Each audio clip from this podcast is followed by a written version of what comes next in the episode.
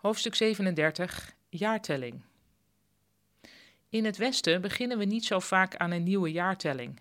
We hebben de Joodse jaartelling, we hebben de Islamitische jaartelling, maar verreweg de meeste mensen houden de vermoedelijke geboorte van de vermoedelijke Jezus aan als het begin. In Japan ligt dat anders. Daar begint de jaartelling met elke nieuwe keizer opnieuw. Zodra de nieuwe keizer op de troon zit, krijgt hij een eigen tijdperknaam. En het eerste jaar dat hij aan de macht is, is dat die naam plus één. Keizer Hirohito, vooral bekend vanwege zijn foute rol in de Tweede Wereldoorlog, heette de Showa-keizer. En dat klinkt als Showa, maar dat is dus puur toeval. Showa met een W dus. Showa betekent in het Japans ongeveer verlichte vrede. En ik zelf ben geboren in Showa 51. Ik herinner me nog goed dat ik toen ik in Japan kwam studeren ineens een ander geboortejaar moest invullen op inschrijfformulieren.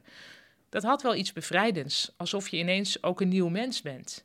Ik kreeg er hetzelfde gevoel bij als toen ik op de basisschool een tijdje Emiko mocht heten. Na Hirohito kwam Akihito en zijn regeringstijd was het Heisei-tijdperk. En Heisei kun je vertalen als vrede overal. De huidige keizer, Naruhito, heeft als tijdperknaam Reiwa gekregen. Dat betekent iets als vreugdevolle harmonie. En nog even terzijde, de meeste uh, Japanners kennen die namen die wij voor de keizers kennen helemaal niet. Dus die kunnen niet zeggen uh, dat nu keizer, dat hij Naruhito heet. Die denken alleen maar Reiwa.